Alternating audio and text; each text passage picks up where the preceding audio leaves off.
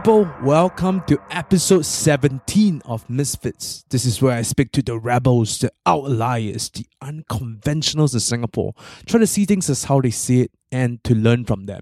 Some of these individuals include Daniel Ong, who started a million dollar cupcake empire, Dr. Loretta Chen, who is the consultant to the Kingdom of Bhutan, which, by the way, also just got hired by Tesla. She might just be the first um, Singaporean who get hired by Tesla. I need to verify that fact, though.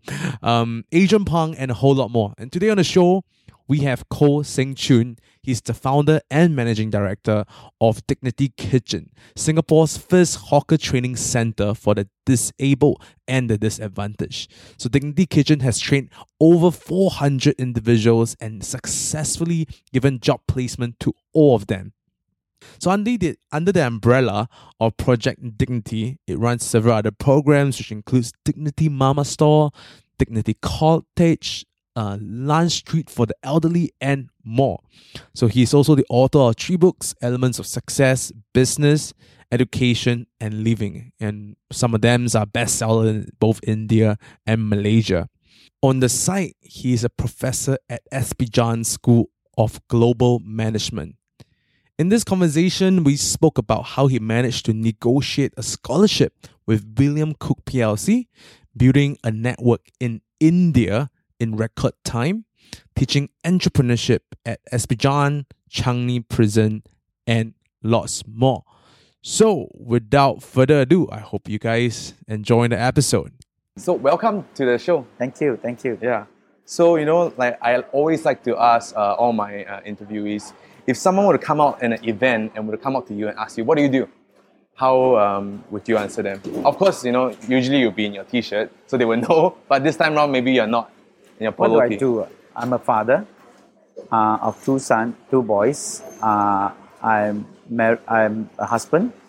Uh, I am an entrepreneur, a social entrepreneur who runs a shop. I'm a teacher. Uh, so I'm a management consultant. I help people to grow their company. So that is how I would address myself. Depends on a lot depends on who wants to know and why you want to know. You know, most of the time, if a young man came along and say, uh, "Yeah, I want. To, uh, what do you do?" So I would tell them, "Okay, I'm a teacher." You know, if uh, a businessman came along, I'll tell them I'm a social entrepreneur. Right. So it depends on if a friend comes along and says, "Yeah, I'm a father of two sons." Yeah, because you wear so many hats. No, everybody wear many hats. Uh, it's like my wife always says, like a dice got six faces. You know, each face do you use when you use it. So that's how I see it. And if I could just, uh, if you were to take a stab at describing your childhood, you know, paint us a picture. How, where, you know, do you grow up? You know, your your surroundings. I I grew up at uh, okay. I'm born in 1959. I live uh, in Havelock Road area, Jalan Minyak area. I grew up in those areas. Uh, my father at that time is bus conductor. My mother is a spinstress. She sewed dresses and stuff like that. Uh, I'm youngest of six kids. Uh, my my uh, my eldest my eldest one is sister, then brother, sister, brother, sister, brother. So I'm the youngest of the lot, right? So uh, I'm very fortunate. I'm one on six of them. I am the one who actually got better education because by the time you know, number one drop out for number two, number two drop out for number three, number three so forth. I was a lucky one. I managed to go further my study. So I studied at a place called Persil Primary School, uh, which is now they don't have it anymore. Uh, then I went on to study. I studied at Bukit Merah Secondary School, and then on to study at Queenstown uh, Secondary uh, Technical School. Then I decided to go go to Polytechnic, Singapore Polytechnic.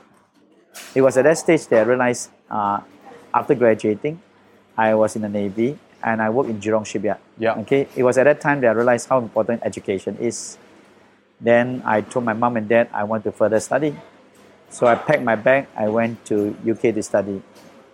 Wait a Uh, minute there. Um, why? What made you realize that it's so important working no, because at Jurong Shipyard? I mean, uh, I get people coming in. He's got degree.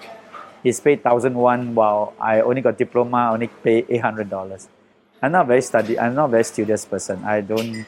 I'm very fortunate. I have a very happy, you know, family value, family support. I'm very fortunate. We used to have eight person living in uh, one flat in Jalan Minyak, so I can understand the early days of Singapore. Right. So I'm very. So you come to a stage where you go out to work and you realize, wow, you need to have a degree. You know. So I packed my bag. Uh, I asked my mom, I need to go overseas study. We're not very rich, and Yeah. my mom said, yeah, you go and study. I will find you the money. You didn't um, look into studying locally, did you? No, at that Um, time, poly in Singapore, poly last time NTU, and NUS will not accept them. It's not like now polytechnic can go to university. At that time, you can't. So I decided that I want to go and study. So there were many offers for me. At that time, I applied to many places. Uh, I got a place at uh, Sheffield University Yes. where I do mechanical engineering. Yeah. Uh, so when I went there to study, uh, I I'm quite fortunate. Now. I did I did dual honors degree, meaning that I did two degrees: mechanical engineering and business study. I after three years, I end up with first class honors for both. Right. Yeah, and during your time over at Sheffield University, too, um, you were working with William, uh, William Cook. No, not at that time was a summer job. Uh, Okay. okay. What happened is I need to work, and because financially we are quite tight, not enough money. Uh, I remember working there five jobs. On top of study, I to, I work. I have to study. On top of study, I work part time. I work in all kinds of places. I learned a lot. I, I was in a Chinese takeaway. I cleaned graveyard. I was a car mechanic. Uh, I work in the cinema. Wow. all this job to earn to to make my make ends meet. So in one, what happened? I was very fortunate. I was looking for a summer job. I went to a factory that uh, make cast foundry, steel foundry. So I told the company I want to work. This gentleman who come and greet me say, "Why don't I show you the place?"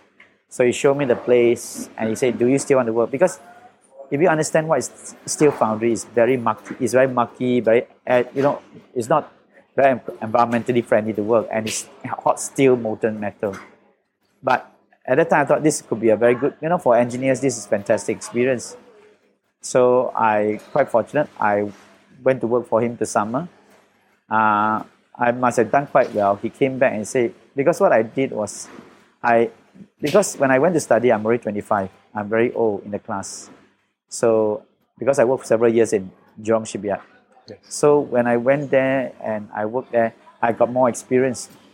So when I was in the foundry, I realized there's another way of doing layout, you know, process improvement. So I told him, why don't I redraw the whole layout? And I did. Wow. I showed it to him and he was very impressed. So uh, next day he came back and said, why don't you work for me? I said, Ken, if I work for you, can you pay my, you can give me a scholarship? And he said, okay, he went back, he came back, okay, uh, come and work for me two years, I'll pay a scholarship, I'll give you a scholarship.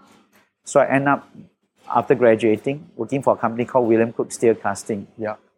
Because the thing is that I'm, I'm what I'm surprised is that um, you managed to almost secure yourself a um, a a scholarship where it's like it's not given out usually, but you manage to ask for it and, and you get it. In my life, I think I plot my life very well. Hmm. And one of the things I do is that I need to get, I need to support. You know, my mom and dad support me in the education. Mm-hmm. I hope if we can find more money, will help supplement the case. So, what I did is I worked for, I went to work for them. I graduated, and I'm quite fortunate. When I graduated, my mom, my mom came over and saw my graduation. So, uh, I worked in this foundry. I decided I went back. I, I, did, I, I, I went to work for William Cook. Now William Cook produced casting as small as like a golf club, as big as a GE motor. So I, it was the largest independent steel foundry, and that's where I realized uh, the color of your skin. I'm a management con- I'm management training, so going there. At William Cook. Yeah, Okay. fir- I must be. I was the only one, the first one they ever had. So the color of the skin matters, right? Imagine that was also during the time of the coal miners' strike.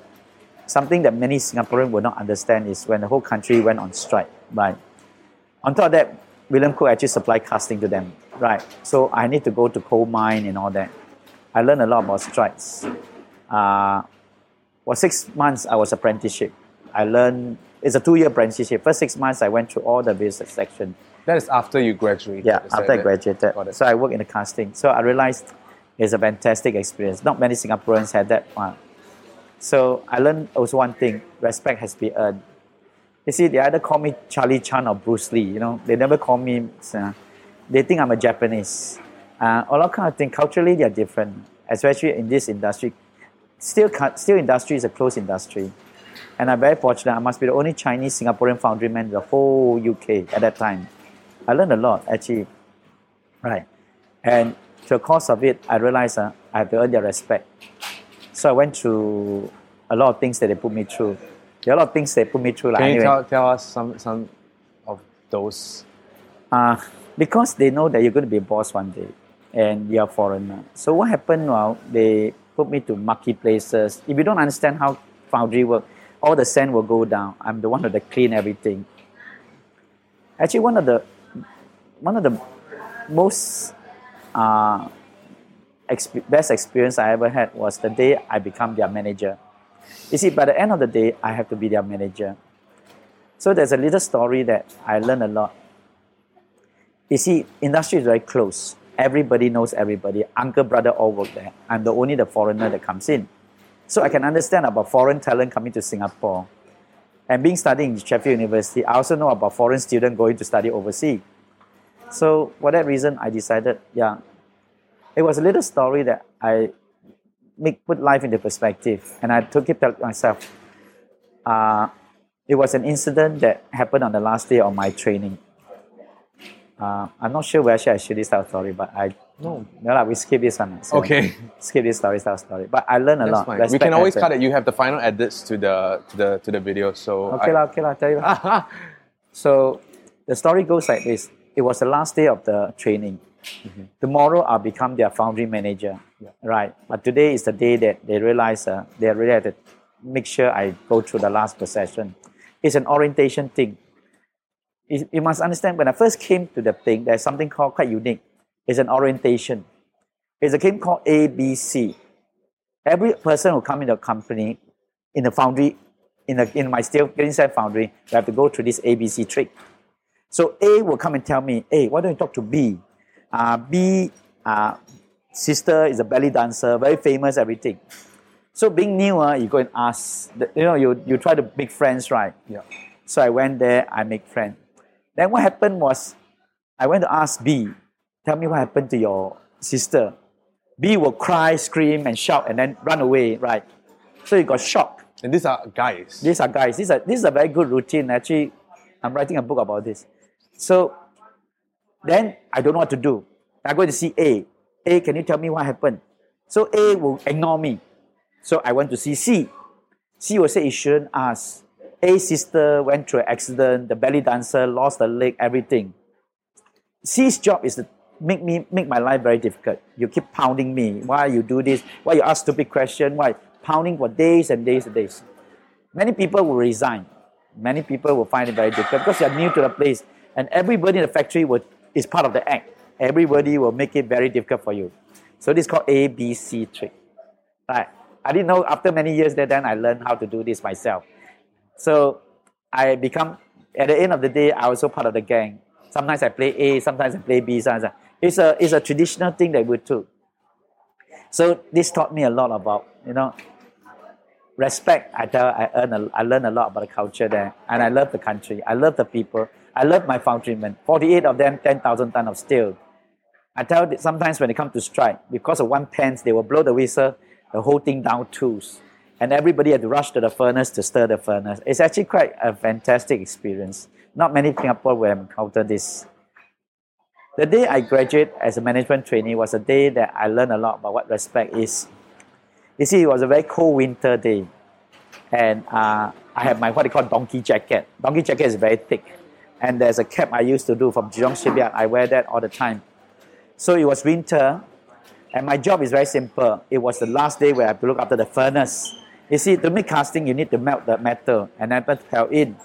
So what happened is I was asked to fetch the scrap, bring the scrap up the up the slope, and pour into the furnace. You see, I don't know. I really don't know. So I went to collect all the scrap, and because it's winter, all the scrap are wet. So when I pull it up and go to the furnace, the furnace is 1.5 ton. It's about uh, three feet diameter. I'm supposed to pour in. What happened is that as I bring the trolley up, you see everybody move back. Every single one move back. At that time, I don't know what happened, right? So I did. I was told that, well, it's a job, right?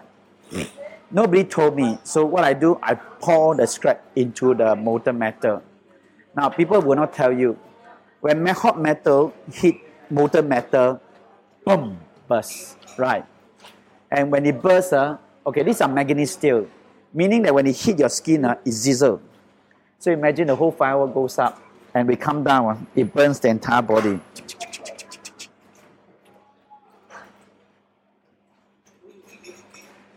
That day, that day what happened, I look up.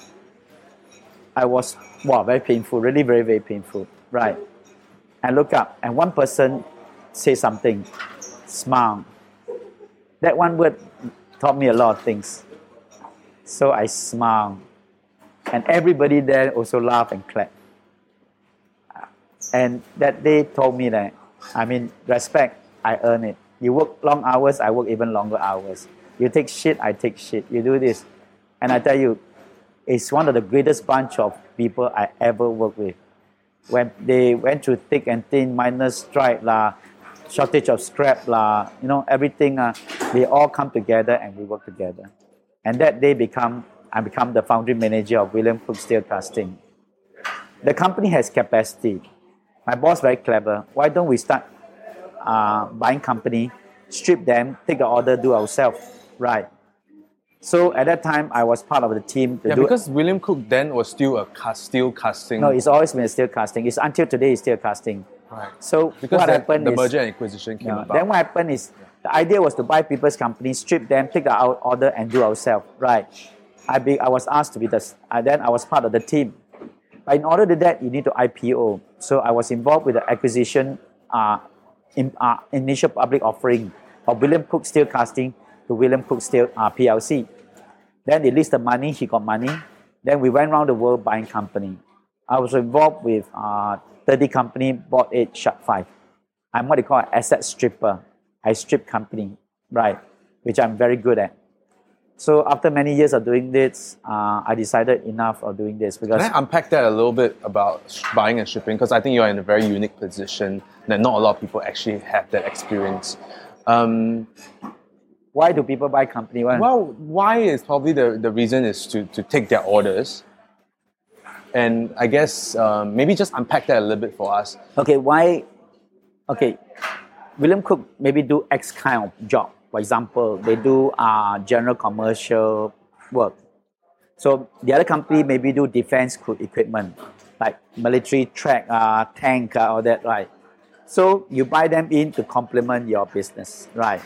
We do a lot of mining product. So one thing people acquire is either acquire new industry, acquire new technology. We acquire company that makes, makes uh, container boxes. At the end, those bracket, those bracket is a proprietary right. So we buy company for purpose and then expand the business from 3 million pounds to 30 million pounds in five years, right? Uh, at that time, it's 4 point something. You're booking 120 million dollar business. It's a lot of money, And, right? And when you go in uh, to a company, obviously you, you do your research and this is like, they will give you, this is the company I want to either buy, sell, or, or, or strip down or close it down. We don't- what is your job when you when My you job it? is more the intellectual property. You see, for making castings, you need patents. My purpose, I'm the IT person. I will, because my purpose is those patents must be safeguarded. Because to make anything, you need the patent, you need the mold. I, I look after the mold. Because without looking after the mold, the business has no value.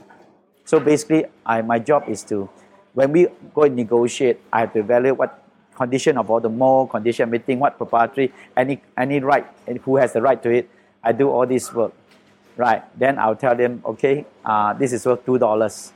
But the guy will say, well, seller will ask for more. I want ten dollars. So my job is to give them the valuation of what I think. So 30 company bought 8 Shark 5. Are you also a negotiator in that uh, time?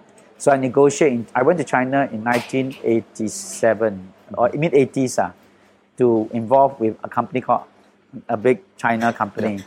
Then No I was needed. in Indonesia to Bandung. I was in Bilbao, Spain. I was in New York. I deal with all, I went all over the world. I'm very fortunate. At the age of 20 something, I traveled the world in doing what, this. What I'm curious to know, what were your hit rate of the company?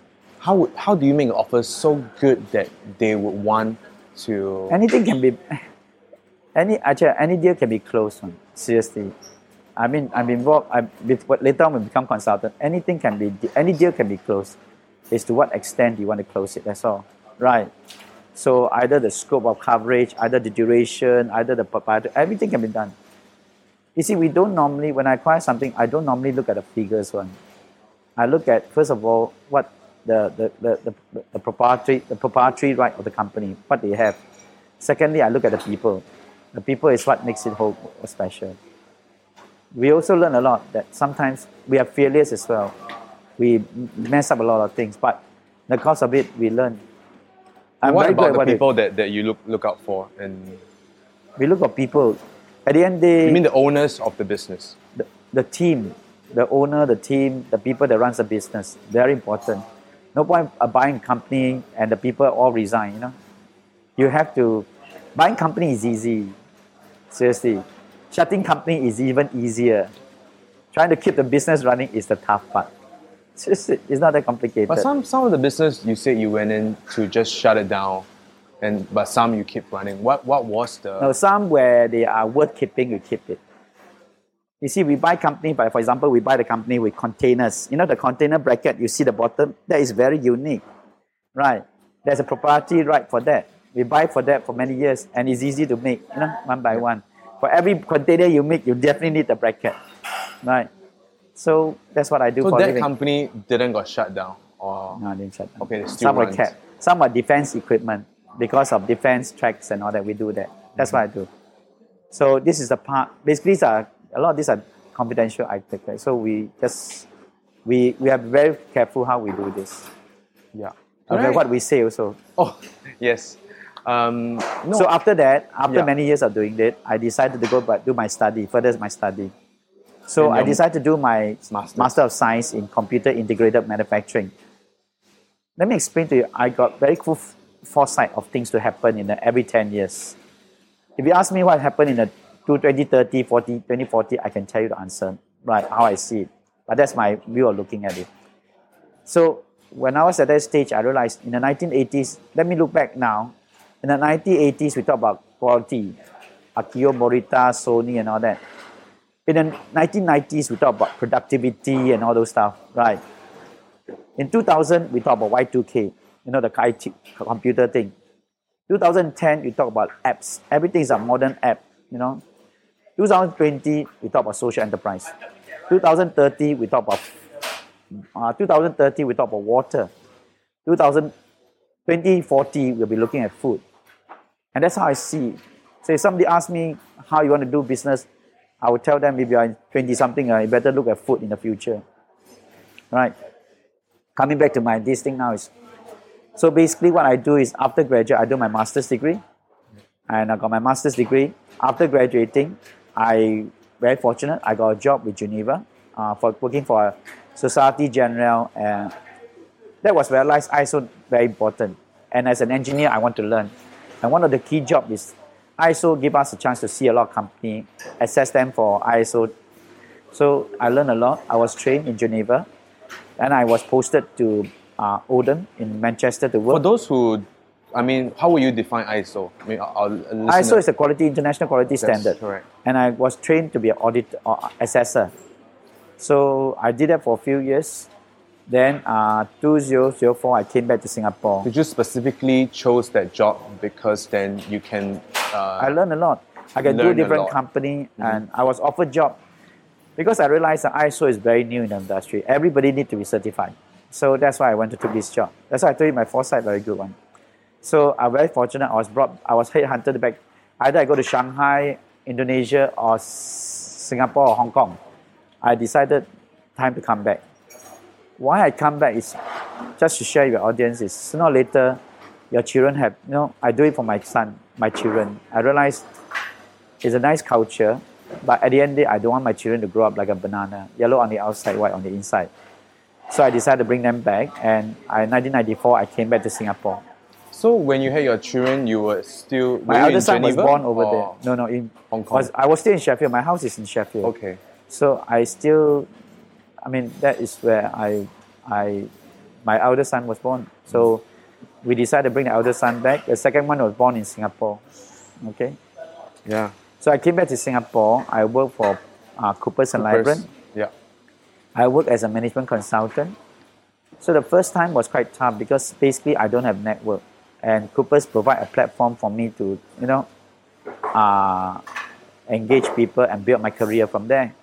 I always believe that I, way back, I always wanted to be an entrepreneur, but I realized I don't have the money. I don't have anything, right? I really don't have. I don't. My family don't have not that rich. So basically, I came to Coopers for one thing. I always wanted to be, start my own consultancy firm. So I started my own consultancy firm later on. So Coopers provide me an opportunity to learn about consultancy. Uh, I did. I, I specialize in small business, or at that time it's called Promising Local Enterprise (PLC), and I, I did IPO, I did mergers and acquisition, I did total business plan, a lot of things. It's quite good experience for me. Did was that also designed for that job when you came back? I want the job because it will pro- pro- provide me a platform to start up my own business. So 94 to 97, I do that. 97, I started my own business. I started a consultancy called Christopher Benjamin Consultancy Services. Name after two of your sons. And yeah, because I believe that as an entrepreneur, you must always know why you're doing it. It cannot be about money all the time. It must something I love to do. Yeah. And one thing I love to do is to work with people, uh, uh, small company. You see, in Cook, when I was in William Cook, I specialized in closing company down. At that, I must have made thousands of people redundant. Here they call retrenchment. They're called redundant. And I realized, no, that's not the way. I want to do more, right? And that's now when I came back, when I start my consultancy business, I realized I want to help company to grow. So from 1997 to I don't know 2010, I've done over 56 over companies. Uh, my I started doing ISO, but I realized that wasn't very good Why is that- that so? Because less and lesser money, right? And a lot of people doing it. So after that, I go into something quite unique. I go into the business development. Uh, as I told you just now, I went to China in 1980s. I've been in and out of China for many, many times. Then I realized uh, I also know I want to build my business in business development. So I went to India. Okay. Uh, Before we, we get started on that, I mean, I just want to unpack a little uh, with Christopher Benjamin. When you first started, when you get out of Cooper's, how, I mean, like, like, like what my friends say in consultancy, mainly they get you because of the brand. Uh, they didn't get the consultant because of the consultant. More, more than that, they want to bring to the to the board of management that uh, this guy uh, who's a consultant from so and so company, and he says this. So hence the the, the rest of the consult, uh, people on the table will say, okay, that's a good decision. And so whenever a new business consultant get out from his old job uh, to this new job, they face a lot of problem finding new uh, uh, customers. So what was your you know, Actually, one of the things I want to share with people is that when you're Coopers and Lybrand, your name card is very big deal. yes, So people look to you, wow, you know. The lesson dawned on me when I went out is that as an entrepreneur, Christopher Benjamin, nobody knows, right? So when I give my name card, the same person that I talk to, look at your name card, no, we prefer the big, you know. But that that that doesn't hurt me at all because I have a good, very good reputation as a consultant. I'm very successful and very con- When I say we deliver, means we deliver, right? So when I started building my consultancy, I focus a lot on process, system, everything. I take small company, right? Then later I went to uh, decided to develop business. And okay, let me explain about a bit why I do India. Uh, the story goes back in 1997. I was very successful. My 97, I come out. I think 98, 99, I bought a watch. Yes. Uh, 90, then I bought a Mercedes Benz. Then I bought a car. The, uh, I'm sorry, I bought an office. Right. So things are doing quite well. Then I brought, I, I torn the Achilles tendon here. Yes. And for months and months and months, I was out of, I was out of work because basically, so entrepreneurship at that time I realized is very tough. It's not everybody's cup of tea. And that's where I realized uh, I want to write a book and share. Right. I wrote three books. Right. One is called The Element of Success in Business. What I'm trying to explain to people is that That's the first book, though, right? yeah. Uh, what I'm trying to share is uh, basically for every Bill Gates and you know all these people you see, right? There are millions and millions of people who wants to be there. So I thought entrepreneurship is not everybody's cup of tea. Then I went on to write the second book and the third book, right? It's all based on the element of success in business.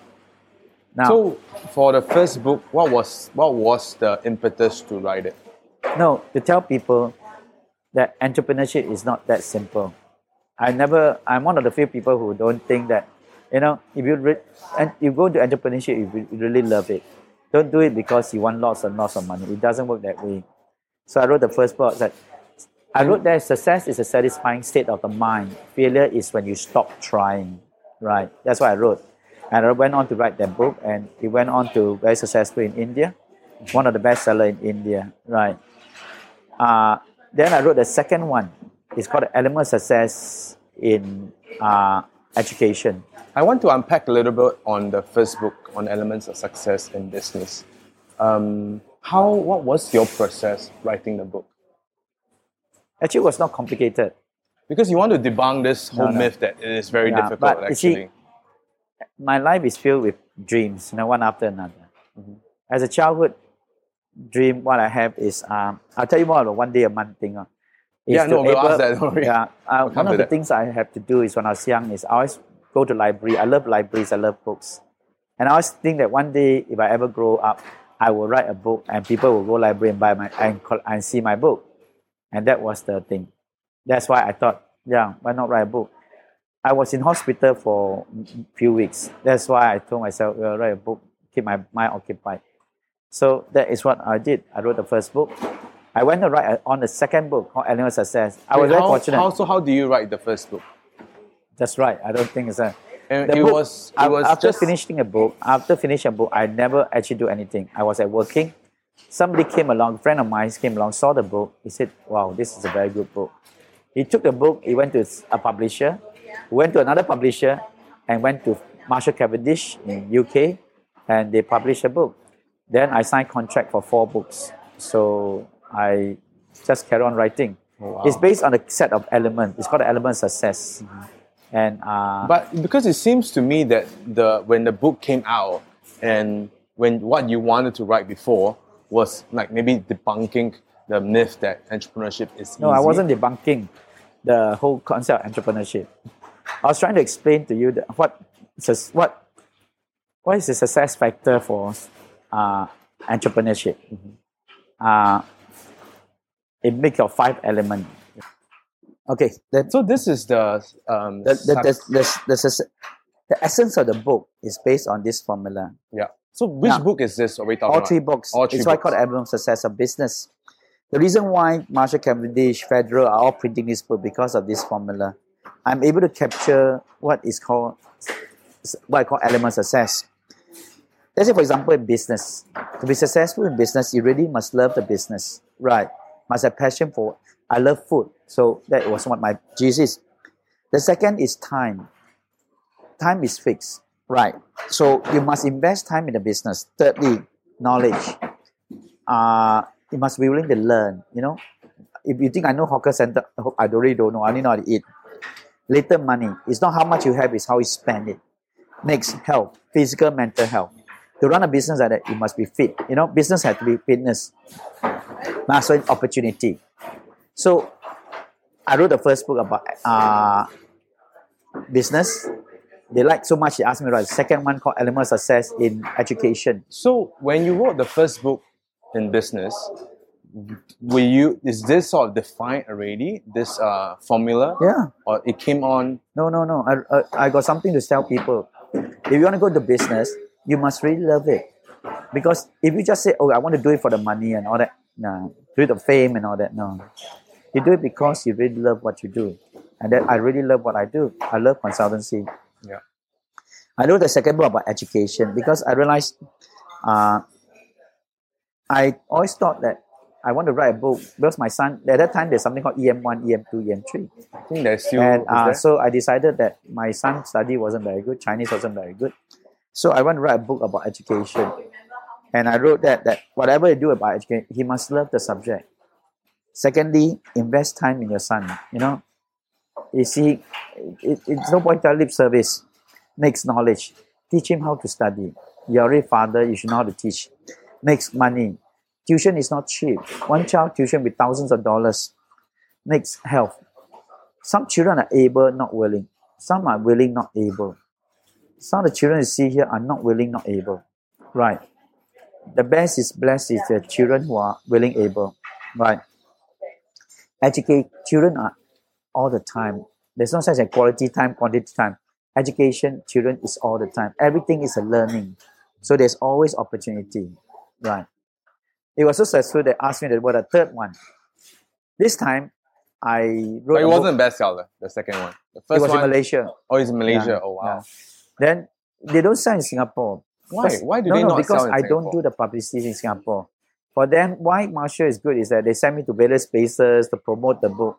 Singapore, I don't because I also got I don't know, just consultancy take up too much of my time. So I wrote the third work about life. Actually, the story behind it is very simple. I was asked to write about life. Was at that time in India, and what hap- what happened was the publisher said, "Why don't you write about life?" So I said, "I really don't know much about life. I'll go and find out." At that time, I was in somewhere in Chennai, and I went to a temple. And one thing I learned about uh, Chennai is that you know about temple is that a monk is that if you ask them about life, it's an eight hours lecture. So I decided that after learning from him about something called Bhagavad Gita, he eight asked me some- hours yeah, he told me something very nice. He said, if you really want to know about life, go to a place called Dharavi. Dharavi is in the east of Malaysia, uh, east of India, in a place called Mumbai. It's one of the poorest place in the world. So I went there, uh, according to what the what what the monk has asked me to do, and I walked into Dharavi. He must have showed the show. He must have seen the show, the Slumdog Millionaire. There is Dharavi, and I walked around, and I realized why did the monk call me to come here? So I walk, walk, walk, walk, walk. We haven't seen poverty till you see this place. People are very poor. A small square like that, huh, can have the ca- uh, can have the kitchen, the bathroom, the everything all into one. And the place smells a lot. After walking what nearly three hours, trying to find why was I here? Why am I here? People very kind one. They give me milk to drink and all that. After three hours, I realized something. The poorest place in the world has one thing laughter. People laughing, very happy, right? And after I came back and I rewrote the book, right? And I call it Element of Success in Living. You see, life is about living. You must have passion for life, you know? For what I see, a lot of people, you know, to them it's work, live, and I, I find that there's more to that than just work. Secondly, uh, I think time is fixed one.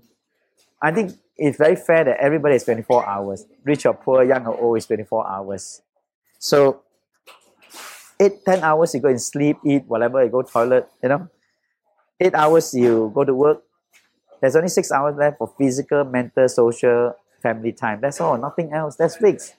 No matter who you are, you still have 24 hours. Life is about learning. Never, never, never stop learning. That's why until today, I'm very blessed. Next, I've seen people living on $800 a month, $500 a month. You see, life is how, money is what you make out of it, you know? It's not how much you have. Sometimes it's about how you spend it, that's all. Right.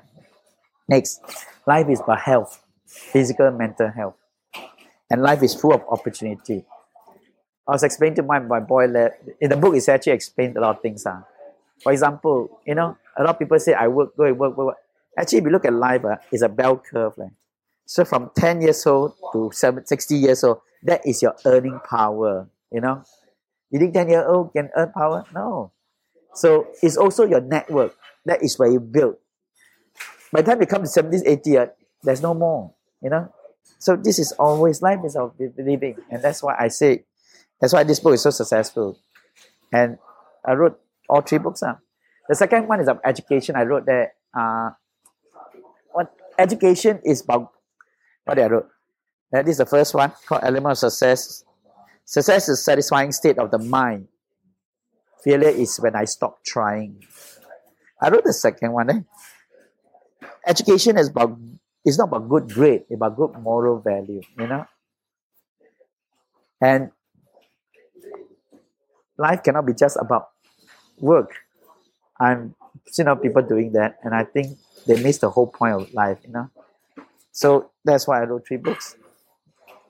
So the three books. Let's go back to my consultancy. The book was written because I broke my leg, and for months now I wasn't out of job. So I decided that if I recover later on, I should do something about it. You know, so I decided to do.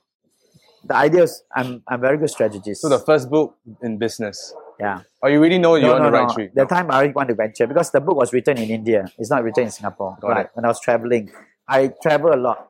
So basically, at that time when I travel, that's why I wrote the book after I recover. So my strategy was very simple. Why don't I take China company to develop business in India? India company to develop business in China. We're talking about late 1990s. Nobody ever thought of India at that moment. Wait, has this is this anything to relate with the book, or you write you write the book while Yeah, doing your doing consultancy? business, I, ha- I have to recover first. So during the recovery, I finish off the book and I left it alone. Then I travel. Right. right, right. So I travel from China to India, India to China, and that's how I developed the business. Correct. So this moment in time, you were still um, helping SME to Yeah. All my systemizing. cli- cli- cli- clients are, are SME, and I got clients in China. I work with them very closely. A lot of people say you can't make money out of Chinese and all that. All the problem they have in China. Same thing. Uh, a lot of Chinese come to Singapore also lost money. What the heck? Right. Same thing. So I got the same logic, you know, same thing. So this is quite a good formula. Now you want to know about Indian story, right? How I penetrate India, right? yeah, You read about it, right? Have you read about Yes. that? So, India is a very difficult market to penetrate. Really serious. So Because right now, how do you let me go, go back a little bit on China. So you, right now you have China and you have Singapore companies, and uh, at that time, Singapore uh, government say, "Oh, go China, go China." also you you went No, no, no, no. I was there in 1980. Before Goh Chok Tong come back talk about it, I already gone there already. yeah And I realized China is not an easy market. Yeah. It's really why because the culture is different. Imagine years and years of communism and you're restrictive and you don't have basic needs. And all of a sudden they say, open up, right? Black mouse, white mouse, black cat doesn't matter as long as you can catch a mouse. So at the end of the day, you realize that kind of mindset is very different from, which is what happened to Vietnam, Myanmar now. They're same I mindset. The the eagerness to learn, the eagerness to grow, the eagerness to uh, progress is something. The hunger is there, and the because of it, I met a lot of very nice, very interesting people. but why is so hard for you to go into that market? No, no, it's not Oh, hard. so it's not hard. It's not hard I, because I went there. I built very good relationship. with A lot of people. I went there in 1980 plus. The people I know last time I just a clerk. Now they are CEO, chief executive, IT Wow. expert in a lot of areas. I never sort of expect anything from anyone. You know, I always tell people I'm not here to make bus- do business. I'm here to make friends. 做朋友先呢, right? And that's And- how I built. So now you you you just go on this trip yourself, you solo, I assume, um, and you landed in China. What is your you have I don't know one week maybe. What what what do you do here? Because I think It most depends. people who No, say they I want to go go there- venture out, they are, they just blur, right? What- in what- China, yeah. I'm quite lucky. You don't pay me, I don't go. China is one of Ah. the beauty. I learned one thing over the years to how to do China. I'm one of very few people very successful in China. yes. I don't do Chinese business. I take the Chinese out of water. I take the fish out of water. I bring them to Australia. I bring them to various places. I bring them out. So when you're out, uh, I bring them to India. You know, when they're out, uh, they really depend on you. Language of everything all depend on you. So I'm very successful in the China. I always tell people, don't do Chinese business. There's no way you can win them one. Bring them out of water. Get them to go other places. Did you learn this the hard way or? No, just I I, I realized logic. Uh, is logic. Nothing is right. Life is full of logic. So I explained that. So I start bringing them out. I bring them Australia to do work. I bring them to Singapore, registered company. Do simple, simple. Talk How did you get in touch with them in the first place? No, I know them for many years. And by Oh. China also by word of mouth. Okay. You see, because they are close up. Last time there's no internet, no Google, so they will go by word of mouth. Oh, 啊、小许可以做这个多少呢？One by one by, and then they just call you. But when they call, you have to be. You, you mustn't think like a Singaporean. Contract all this is is work. You must work like a think like a Chinese. So I always tell them, you don't pay me, I don't call. I don't go. I don't do your thing for you. So pay me first, and they pay you first. Right. You must think like a Chinese. For years and years, they have been sheltered. Now they open up. You must understand the mindset. They want to get to A and B at the fastest possible time, at their own speed, at their own pace. Right. So you must work at their way they will do things. Paper is just a price, a piece of paper. It doesn't mean a thing. A lot of time, it's about relationship. And I'm very fortunate. I built very good relationship. And if you look at what I do now, they even admire me more. You know, they love me for doing things like that because I never have intention of doing business with you. But if you want to do business with me in China, I will take you out. But it's also a matter of trust. And one thing very good, by word of mouth, ah, if you say there are bad people in China, there are also bad people in Singapore. So what's the big fuss, you know? You just have to find the right players to work. That And you started out with a good track record, and now you're, it's just basically word of mouth. you don't try to go and make do business with people in China. Seriously. And all these years I never tried to do business. It's like, oh, you ask me to do something.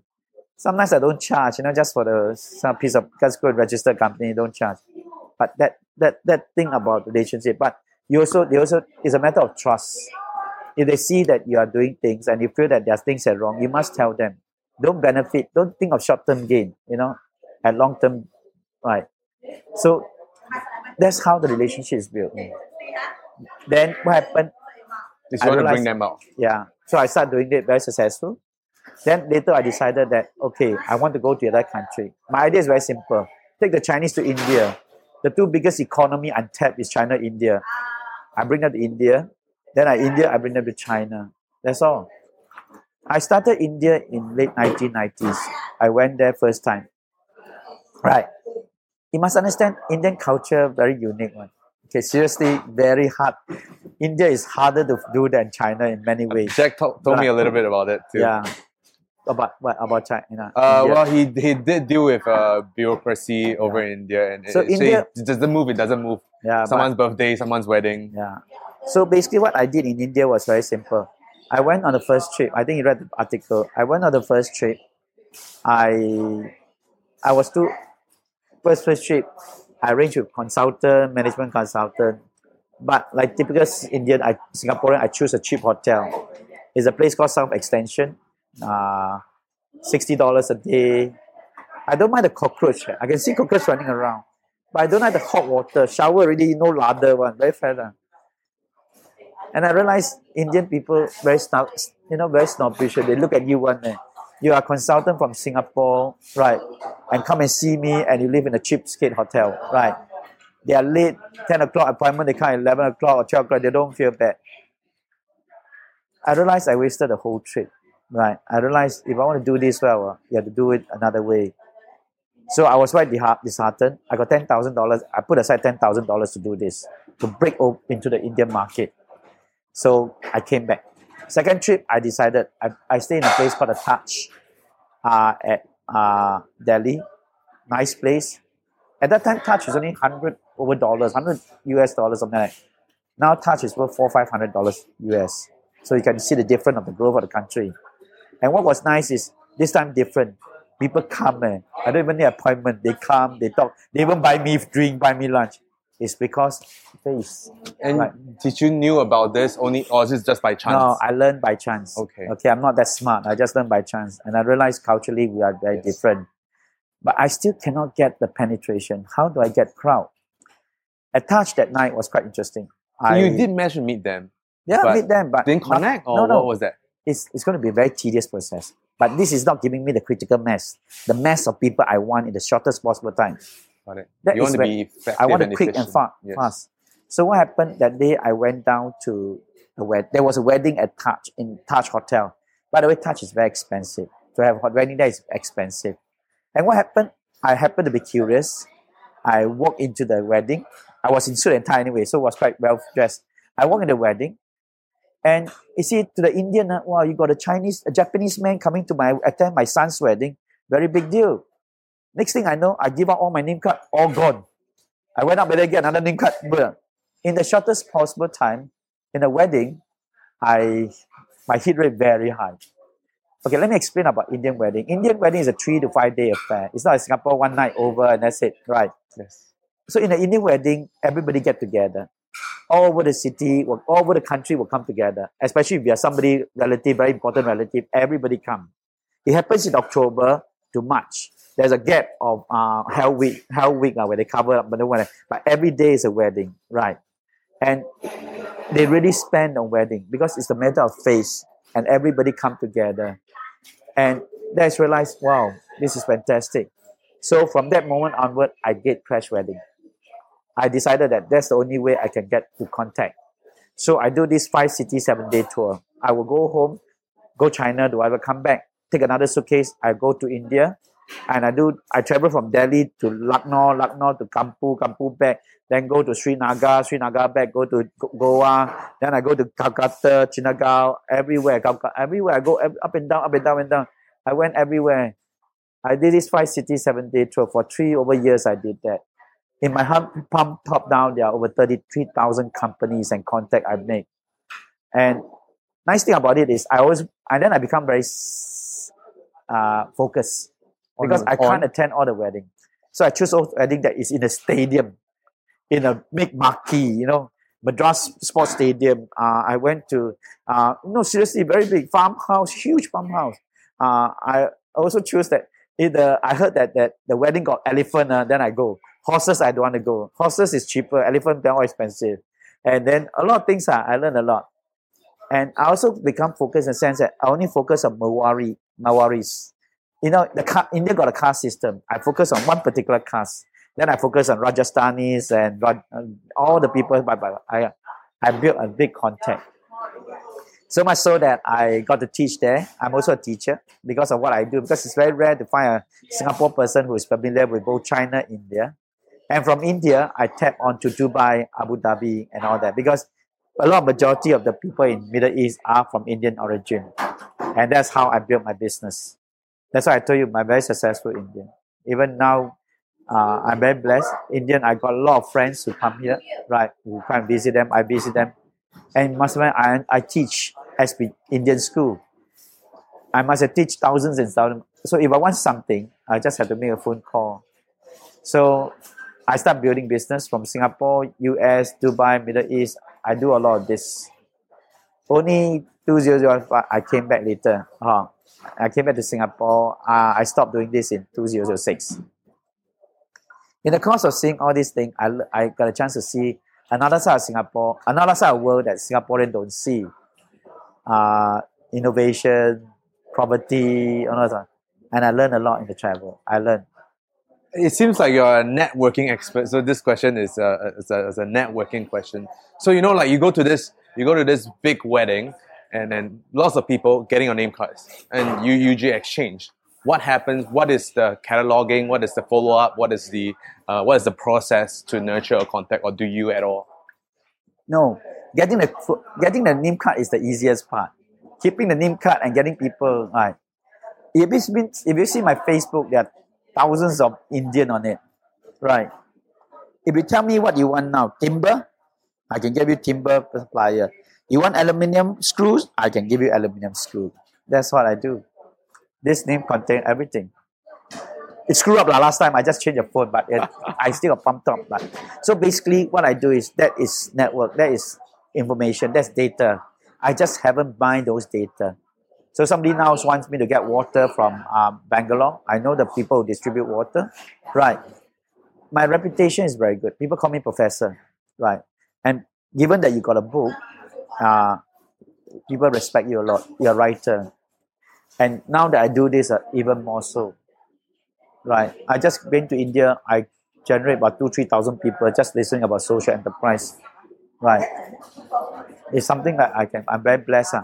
Okay, let's moving forward now. What, wait, wait, wait, what's so? What's the process from you know like getting the cuts or filtering them to knowing uh, and, and and knowing these companies I by re- hate and how did you? I don't. What I do is I, I make a point of writing what I know about a person, everything, right? So in the course of it, you see, uh, let's say for example, right? So I write things like that. Oh, colleague of Bernard, uh, have fun. So I write down all the. These are all Indians, every single one of them. I just pinpoint. And all this is uh, so. By you must keep recording, and after you maintain them. So, for example, the other thing I do very well is let's see, show you something. Yes. okay. Birthdays. I keep record eh, jude's birthday tomorrow. So i'll tell jude happy birthday. The one person that nobody care about right your wife your children nobody really bother right? And this consultant friend of yours from nowhere wish you a happy birthday. How do you feel? They remember you better than anybody else there are a lot of things i do. It's no, not, no, yeah, it's no. in the class I think it's great for anyone who's listening to. I to teach MBA students. I teach them how to do this. I teach them a lot of things. So these are all in my class. I don't teach so far Singapore company Singapore nobody want to teach because I don't have a PhD, right? But don't forget I have I'm one of the most successful teacher in SP Jain because I can tell you about you know the bad side of bad practice of business and all that because I've been over 30 years of doing this Mhm. and I'm willing to share. And not only share, I can tell you the solution.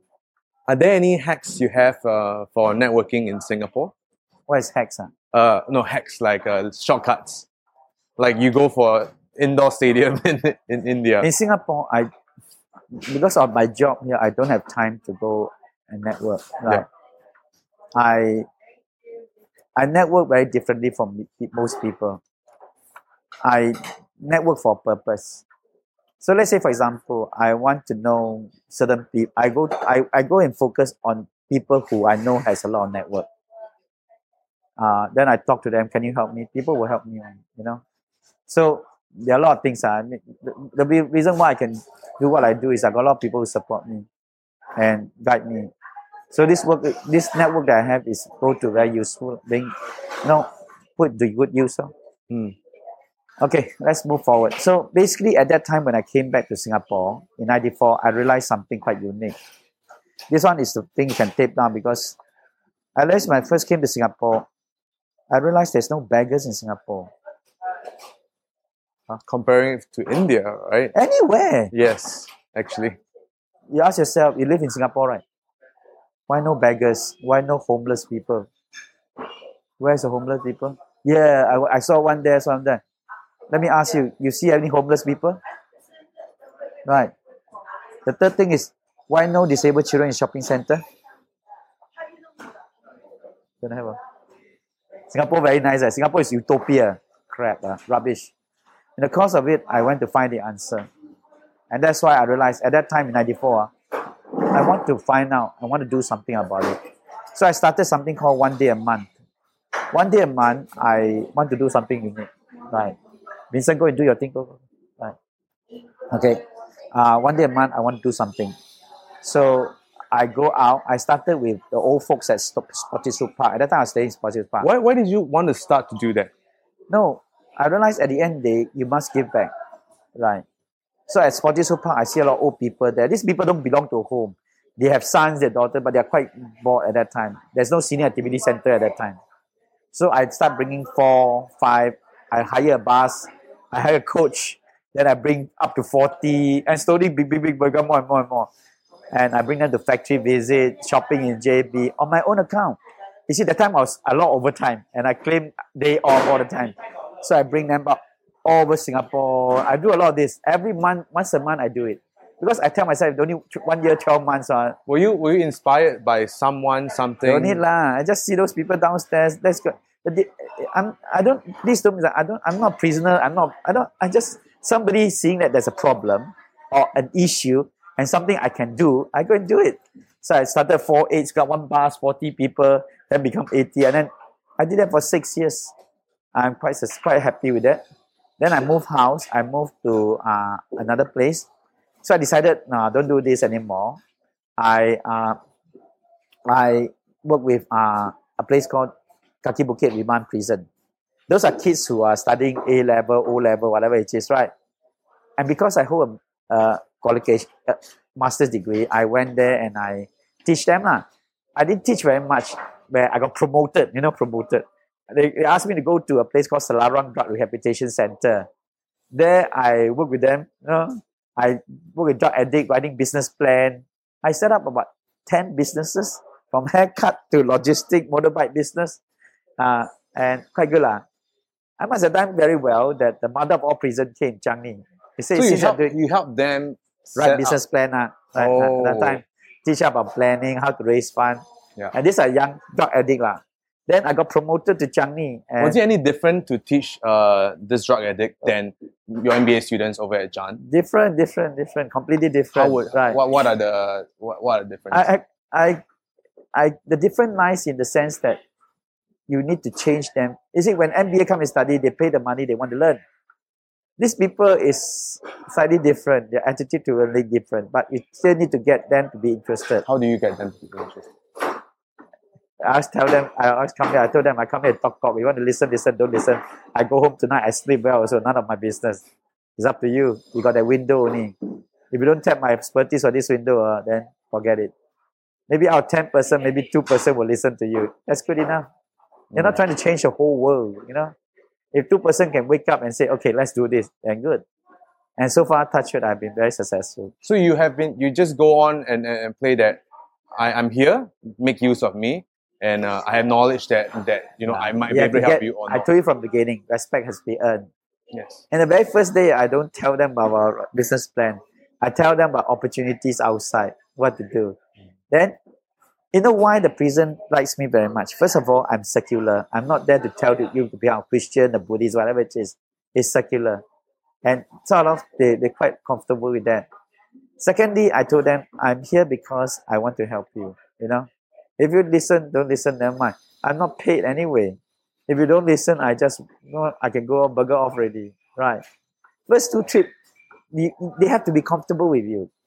Once they get comfortable with you, uh, I tell you, I tell you, it's very easy to work with. Because, come on, they also want to see there's hope. You got to give them hope. Give them a vision. Give them a chance, you know. And I tell them, don't give up, you know. There are people out there who will help you. Right.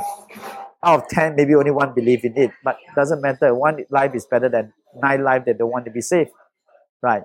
Yeah. So after doing that, I got to Changi, and Changi, I worked there for many years, helping Yellow Ribbon. The same thing slightly different oh, because oh, I of this book. Changi is this book, Element Success. Right. This book actually talk about why you should not go back to Changi prison. So inside there is a lot of story, one after another. In the course of present do a presentation, because I come from Coopers and Lybrand, my presentation skills should be not that bad. so basically, I told them about stories of A, B, C, D, and all that, and what they do. So it become a nice way of sharing them uh, I'm a very good storyteller. That's why you I are. Think, uh, so I'm quite I'm quite blessed in a sense. Since I got that skill, I myself do this, and that's how I did it. So I did that for many years.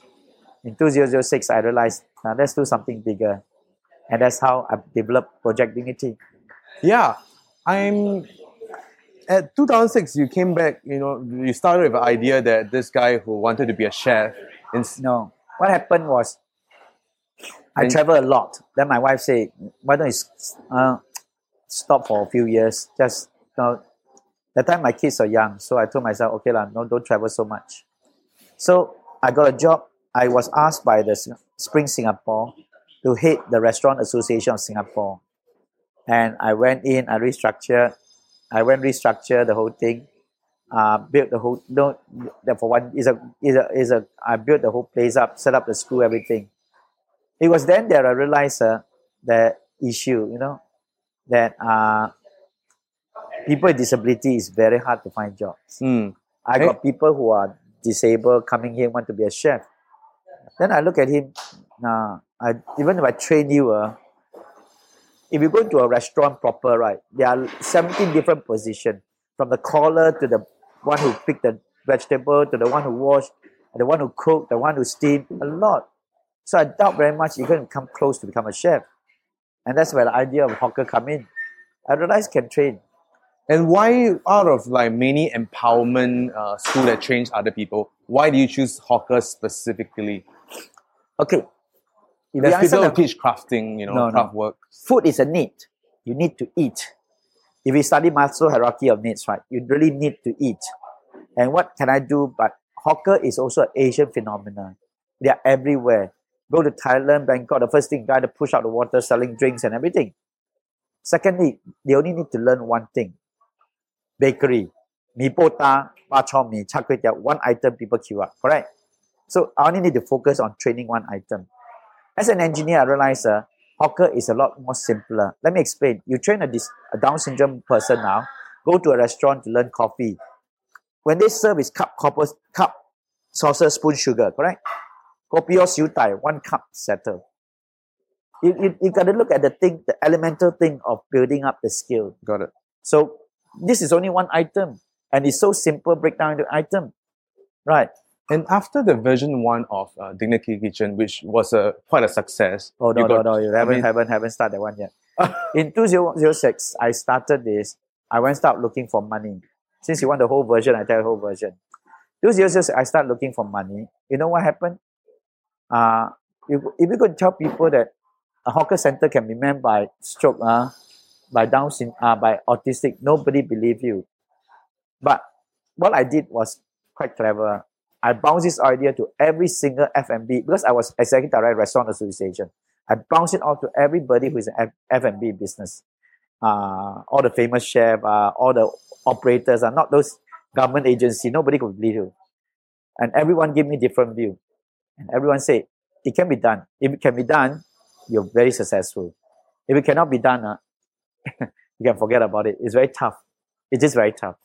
Trying to train a person in F&B is tough enough. Trying to train a disabled people for this is even tougher.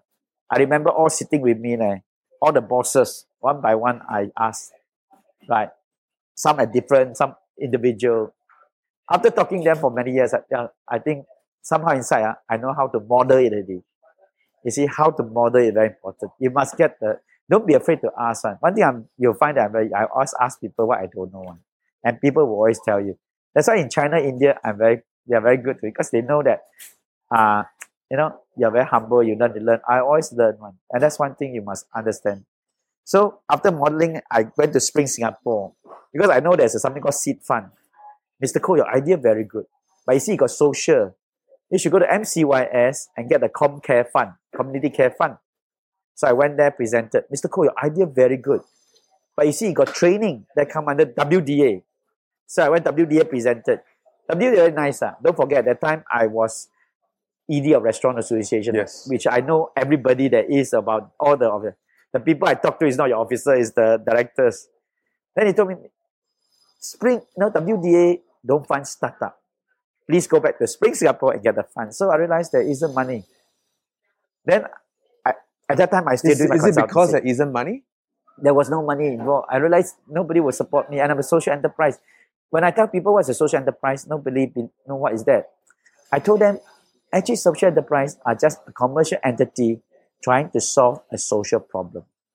So, what social problem am I trying to solve? I was trying to try, eradicate poverty, try to help poor people. Because I remember hawker can support family one. Eh? huh? Why can't we do that? And second thing is I'm trying to create employment for these people you know, all those people sitting there. So if they can have job, which I successfully done now, I'm very proud of it. I've done it now. So that should be what I want to do. So that was the year I look around. I was still working at that time. I still got my consultancy job. Then I start looking for place. Everywhere is so expensive. I went to bid. I went to tender. I couldn't find a place. Then I went to find people. You know, all these people you see, these are the people I picked. Some of the people has been with me from the beginning, right? And then eventually I decided, okay, time to do it. Actually, time to do has a lot to do with my mother one day. One day she asked me, watching television. she said, uh, when are you going to do, what are you doing now? What do you want to do? I told him this answer many, many times. He said, yeah, stop 那个讲了啦，爱去做啦，我调工先，right? And that's where I started think, thinking out. And 2010, I remortgaged my office with 250,000. I put it in. Then, 200,000. then you already had three stalls that No, that No. was the time. 2010, I started it with four stores four stalls. Okay. and uh, individually looking after the whole thing. Then uh, after one over years, rental goes up. So no choice, I moved to a second place, Kaki Bukit. 14 stores covering 14,000 square feet. That's where I built Dignity Mama 1, 2, and 1 and 2. Then I built Kitchenette one after that. Then we incubate. Then uh, after that, rental goes up again. So I moved to here. lah. So that is a separate story. Uh, the Dignity Culture is a very long story. So now I've been around for what, six, seven and a half years now. Uh, we train over 460 people with disability. Normal people coming to training, I've trained over thousands by now. Normal people like you come and learn. Uh, Yeah, because Elderly you coming do for lunch. WQS as Yeah. well, right? so elderly coming for lunch, we've done over, elderly come up for 46,000 by now. Wow. Almost Incubate- 10,000, 10, 9,000 uh, uh, incubate year. over 33 business right hawker stores all over singapore that's why we won the social enterprise award. What What was the most difficult failure you had to stomach running Dignity Kitchen? it has to do with the suicide. Right. Did i tell you this story? I made one very stupid mistake with one of the trainee. She at the age of 20 she studied. Then what happened uh, she didn't do very well. At the age of 32 until from age of 20 to 32 she went from depression to bipolar. You know what's bipolar? You know have up and down happy and uh, so we take her i took her in one day. I trained her. Then i realized uh, she came with a doctor and uh, mother. And i don't understand actually i know about bipolar but never in depth so what happened? I decided to train her and uh, put her to the courses. And i realized bipolar very tough seriously very tough. Why? When she on medication very good. When the medica- medication become half life was she can pick all the rubbish you see on the floor. She people sneeze also put on the tape put, the, put on the bag every day. At four o'clock like that uh, i have to clear all her rubbish. Right.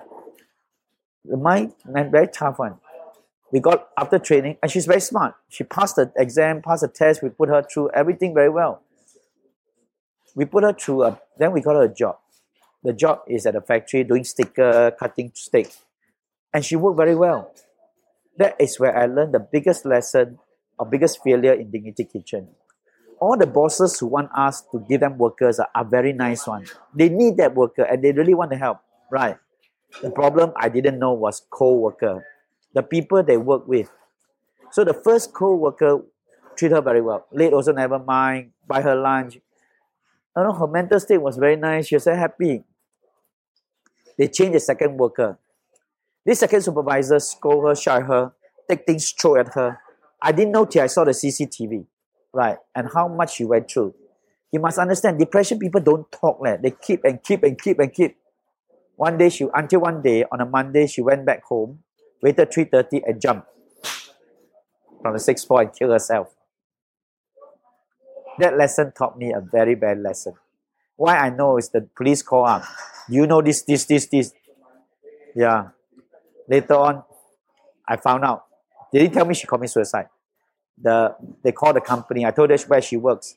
The company called me. The boss called me. The boss was crying. I also was crying, and realized quite tough. Until the day I realized. After that, I realized I'm just trying to do too much in too short a time. Maybe I should just don't take 20, 30 people, five, yeah. Just take five or four, then and slowly help these people one by one. And we're also very selective. Not everybody we help. We start trimming them down. By the way, what we are doing now in Dignity Kitchen is we are what four, 400 people, three, 400 people waiting on the list of file that I have. But why can't we take every? Not everybody we can help. Really seriously, and that is the toughness of it. Answer your question? What are the criteria then now after? We're looking for three things social, articulate, mobility. Social can talk, articulate can do, mobility can come to work. We're looking for, we cannot, we, we try to do those we can place. You see, in, in most places, they train, train, train. Training no use one, you must place them with job. So that's where we are coming. We place them with job. We are able to place them. And do you design uh, the training program af- after choosing the Yeah, placement? yeah. Sometimes they only work three hours, two hours. Sometimes they only chop vegetable. There was one guy who just chop vegetable every day, two hours get paid. We got people who just uh, help to clean up, certain, do certain work. That's all. You see, you customize the job to those people. So there's a story behind it. Question. You're not asking me about Dignity Kitchen, so let's talk about something. Yeah, else. yeah. No, I, I want to know about the pairing system as well that you uh, that, that you, you talk about briefly, uh, because you you take on so many different kinds of uh, different No, disability, Dignity different. Kitchen are out to do four things. First, the met- methodology is very simple. Skill them first. Cooking is a skill. Secondly, uh, we gainful employment. I want to get them to get be paid properly. There are places I know where they pay sixty dollars a month, shelter workshop, right? Very bad. Thirdly, I want them to be integrated back to society, which is why I create a hawker center. Everybody come to hawker center.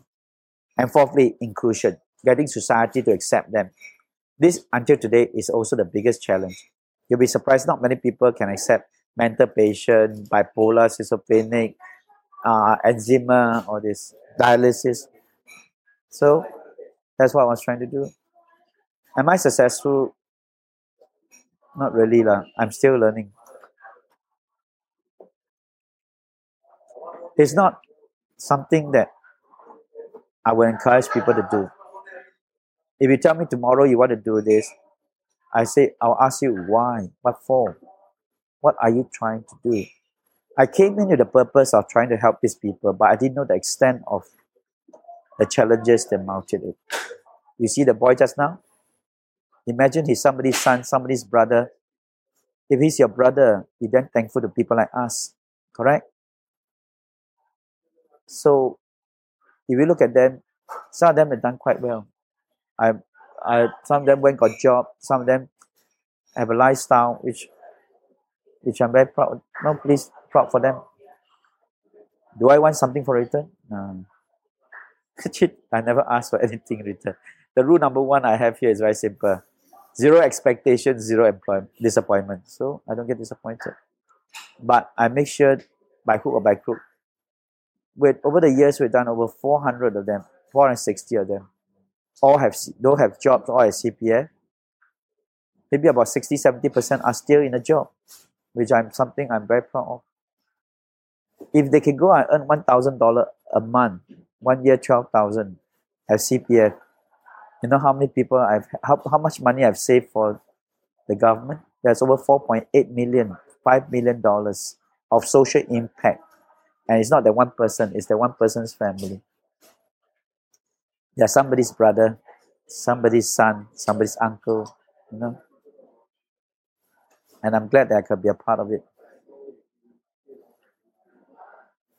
Um, people has always, like you mentioned, been the hardest component of every business, and how do you then motivate them uh, to to still come to to to learn and to place them in, Okay, let me explain. jobs? Why is Project Dignity so successful is people will keep coming because we don't you know like in, in other organization in here we use money. Money is the motivating factor. If you study Maslow hierarchy it, you need to do subsistence. Money is the important part of their life. So they need to come. If they come here, they get paid, paid five dollars an hour. You don't come, you don't get paid. So using money as a motivating factor, we train them.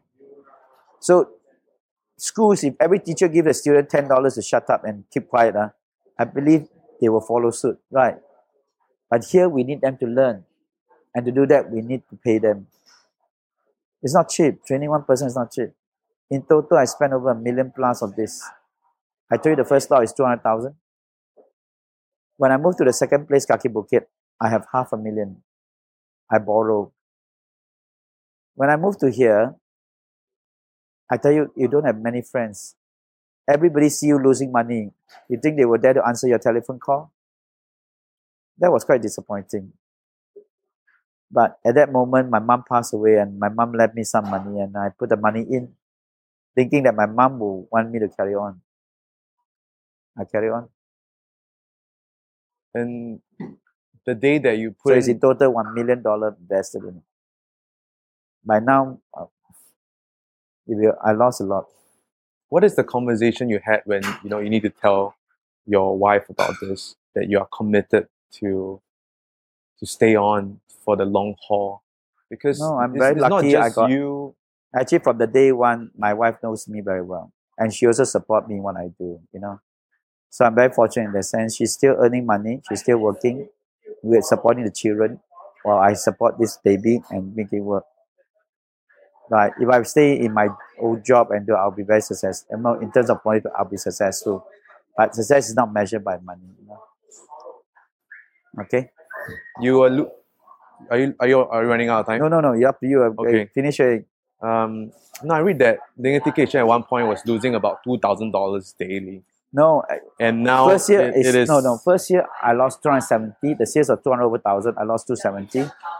Second year 400,000 the for the first two and a half years it's losing a thousand dollar a day how did that change to breaking even what was no the, I got five revenue for the very beginning for those entrepreneur out there if you really believe in it stick with your belief. So I got revenue from sales of food delivery. So if people buy my food I earn money. If you got event uh, let me know we deliver to you. We also earn money from training. Now with W SkillsFuture you come here we can tap on SkillsFuture credit. Uh, we got WDA non WDA we are ATO we got event we got a lot of events here that we try to outreach to people engage people young and old uh, we got uh, rental we got consultancy. So all five of them hopefully will generate the money at one time to support the fam to support the project. So by the time i go to kaki bukit like third year or so all the five revenues are in place. And that's how i survive.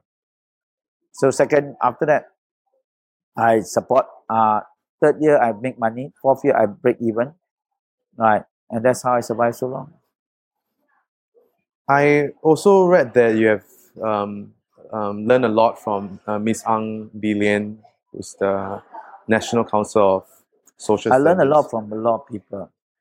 I'm very fortunate in that sense. I got very nice people like Bee Lian, Fu Hua, a lot of Big Lim. There are a lot of people out there who guide me one. Like Xiong Guan. There are a lot of people just you know when I need help, I need somebody to talk to. I will go and talk to them and then they'll tell me, yeah, this, this, this, this. I will look at it and I say, okay. I, I one thing I learned, you see, I don't attend classes, I don't attend seminar. I, I when I want to learn something, I actually went on site and see it, or talk to people who know who are in the midst of it, uh, and ask them, and they will explain to me. And that's What- how I learned. What are some of the lessons that you got from Bee Lian? Billion taught me not just Bee Lian. Uh, most of them taught me a lot. Like Bee Lian taught me, you know, about humanity, about kindness, you know, about the kind of people we can help. Right. So I'm very fortunate in that sense. Um, tell me a little bit about Dignity Mama. Dignity Mama was started about four and a half years ago. A mother and a child walk in, and I realized uh, mother with disabled children is very tough. The mother left her job, husband earned a living, trying to keep. So I decided there must be a solution to this. You see, the, my character is that if you don't tell me the problem, I don't care. I do not. I don't really bother. So when it took, I found the problem, I decided why don't I do something about it, and that's where I opened the bookshop selling second-hand book. Why second-hand book is free? Why book? Book is low touch, meaning that it's not like shape or size, color. Harry Potter is Harry Potter. Uh, then I located in hospital. Why hospital? Where do you find the most doctors? Hospital. Uh, also very captive customer. You sick, you go buy, my book. You go away, you know, you return my book. And hospital are very safe. Cameras everywhere. So I, that formula took it with three mother, three children at Port Hospital, and it was very successful. Then I set up a second one at NUH Medical Center, five mothers, six children. I just set the third one now at uh, Ng Teng Fong, uh, altogether 23 people there. Uh, so altogether, what, 34, 30 over people working for me now, Mama Store. Frankly, what the chances of them to get something outside is not possible, very difficult. Now they have a shop, they earn a bit money, they get paid CPF, and that's why it's so successful. Then I started a third one, Dignity Cottage. Dignity Cottage is for mother with uh, with disabled children IQ 30 below, very tough one. So I train them up, train the teacher, and we do bird's nest. And so far, that was the first pilot, doing very well. We're going to start another one. Then we started something called Dignity Kitchenette, where we open small stores. Not to me, I help them to groom school canteen store, guide them and set it up. Then the fourth, the fifth one is uh, Dignity Kitchen, Dignity Mama, Cottage, Kitchenette. The fifth one is Dignity Meal. Dignity Meal was started about six months ago. Why I started Dignity Meal was very simple. There's one person in our life, uh, when we live in HDB, uh, that we never actually look at them. The HDB cleaners. So I started doing this to give cleaners one decent meal, one hot meal a week. So Monday, 4 to 6, I cook them one hot meal here. Right. Uh, we also cover PMET, people who are out of job, who wants a meal. We have a, the nice thing about the uniqueness of this program is I don't ask for IC number, whatever it is, just come and eat and go. That's all. One hot meal. That's all. It's called Dignity Meal. You seem to have been doing so many different projects, all you know, at the same time. I would say, you know, and and Actually, there's not all different. It's all one project. yes, under Project Project Dignity. Dignity. all with the same purpose. As I told you, eradicate poverty, job for the disabled. That's all. The focus is the same. The vehicle is different. Each vehicle I take is different.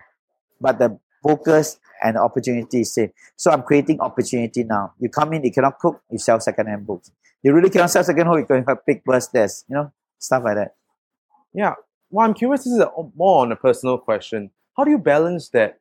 You know, um, uh, I need to get things done. Let's do it. Let's do it now. Versus the patience that you need for to to to teach people.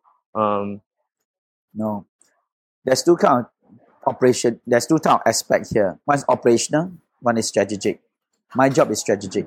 I look at ideas, I try to find a solution, I do the innovation to get the things done. Operational wise, whatever they do, they just carry on. They just have to tell me what they want to do. Sunday closing, no, extra staff, renovation, they have to. And you want to talk a little bit about the version four and version five and where we are at right now? No, just leave that aside. Okay. I think we got four and five up. My character in life is that I don't talk about it until I can do it. So until I can do it, there's no point talking about it.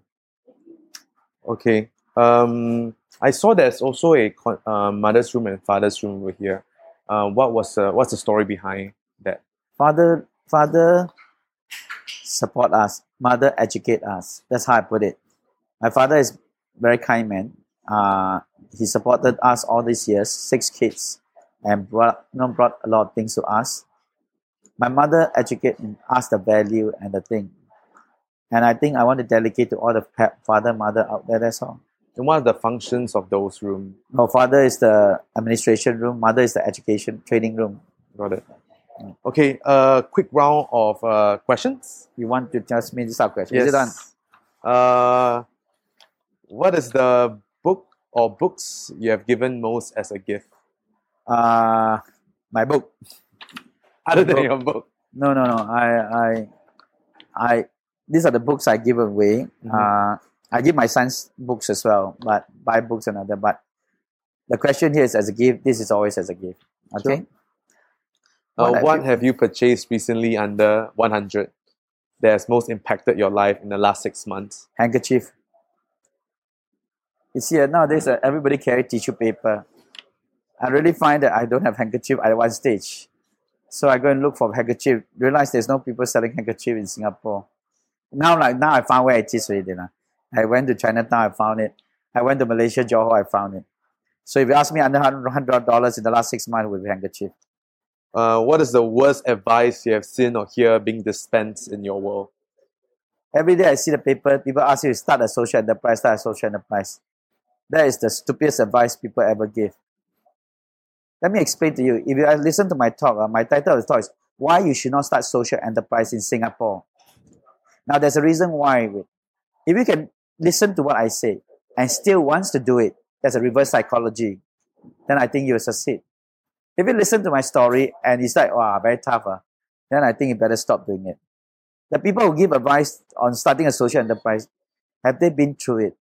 If you look at Dignity Kitchen, you know how many people try to replicate this in the last Kampung Senang, Bedok, everywhere. Everybody. Where are they now? They are all close friends of mine, by the way. And I see what they did. You know what they lost is even greater than me. Okay? Next question. Any advice for your 20 and 30 year old self and place us where you're at? My advice is very simple go see the world. Singapore is not the center of the universe. There's so many things out there. And the more you see, the more you learn. As I told you, all people, in the valley of the blind, the one eyed man is the king. Whoever created this uh, has seen a lot more. Why, why is that the first person to do this? Hawker center has been around for 150, 60 years now. Why nobody create a hawker center for disabled? And there are very smart people out there. So, where? Was, so this is what 20 year old. Yeah, go and see the world, travel the world. Don't tell me no. Just go and see the world. The more you see, the more you learn, and the more you learn, the more you can bring back to Singapore, and the more that Singapore will benefit you from your exposure. What were you do, doing then at 20? I was by the time I'm 25, I'm out of Singapore. By the time I'm 30 something, I came back to Singapore. By then, I've already covered three continents. Advice for 30 year old? The same advice. I, I always tell people go and see the world because some people will go later at 30. You know, go and see the world. True, like some people say must get married, get a HDB, BTO, and all that. Right. But I think at the end, uh, you should last. The last thing I tell you, the best advice I tell you later. Okay. Okay. Uh, when you think of the word successful, who came into your mind? My mom and, and why? dad. My mom and dad brought up six very good kids. Right. That itself is successful. A lot of people say I start fantastic business, I'm multi-millionaire. La. You can tell me about Jack Ma and all that. But for the person who brought up Jack Ma, right, or Bill Gates, uh, and to see their son like that, I think it's, it's a success. You know what I mean? Not in terms of wealth, but in terms of what Bill Gates go out and eradicate bacteria like malaria and all that. You know? Uh, so if you ask me, all these people, to me, lah, right? It's the parents who brought them up where they are. Even for you. Are there any routines or habits that you find important? This is a very silly answer, a silly question. What what I do is morning and evening routine is to go to toilet. I go poo. If you ask me what's the routine that I do a lot, I farted. So I don't have things that everybody tell you excellent. No lah human nature, human the human body require a lot of things. One. So this is the answer I give to you. How many routine and habit? Yep, I fart. Morning and evening routine, I go to toilet and poo. What are some of the most common misconception about you or your work? Okay, most misconception is a lot of people say Dignity Kitchen is religious, religion, Christian value. When I wrote, built this place, that dignity, Project Dignity is not about religion. It's about kindness. I wrote somewhere that kindness has no religion. Kindness has no politics. Kindness is blind to the color of your skin and the nature of your disability. Kindness cannot be preached. It comes from the heart. This place is about kindness. It's not about religion. There's a misconception that this has a lot of. no. also, this is the key. It's nothing about, it's about kindness. That's a misconception. And kindness applies to right across everything. Um, any, are there any asks or requests for the I don't audience? know why this question. Are there any asks or requests for the audience? You want to ask them to come? Uh, oh, I see. Yeah. It's not about people asking me what's the parting word for them, right? No. No, come and see. Come and learn from. Uh, come and see what we learn. What we have here. You must be proud. One thing here. This is entirely Singaporean. Everyone you see here are Singaporean. Charity starts at home.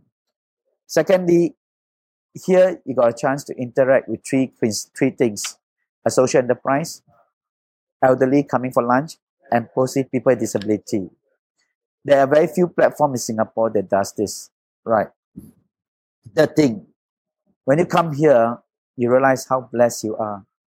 Seriously, I'm very blessed to be able to wake up in the morning, brush my teeth with my two hands, go to walk, do my sit up, do my chin up, go out and do things. You know, it's very blessed. And a lot of people take it for granted. Right. So the very essence you can come here and see, right, mental patient, stroke, deaf person, you really count your blessing. Where can people find you or your project uh, on the internet? Okay, we are on Serangoon Avenue 2 uh, at um, 0202 Block 267. That's where we are. Uh, our internet is projectdignity.sg. What's up, people? It is over. As usual, all show notes, links, books can be found on the website, brianvictor.com. Uh, if you have any misfits you'd like to hear from, feel free to drop me an email. Thank you again for giving the time listening to this episode.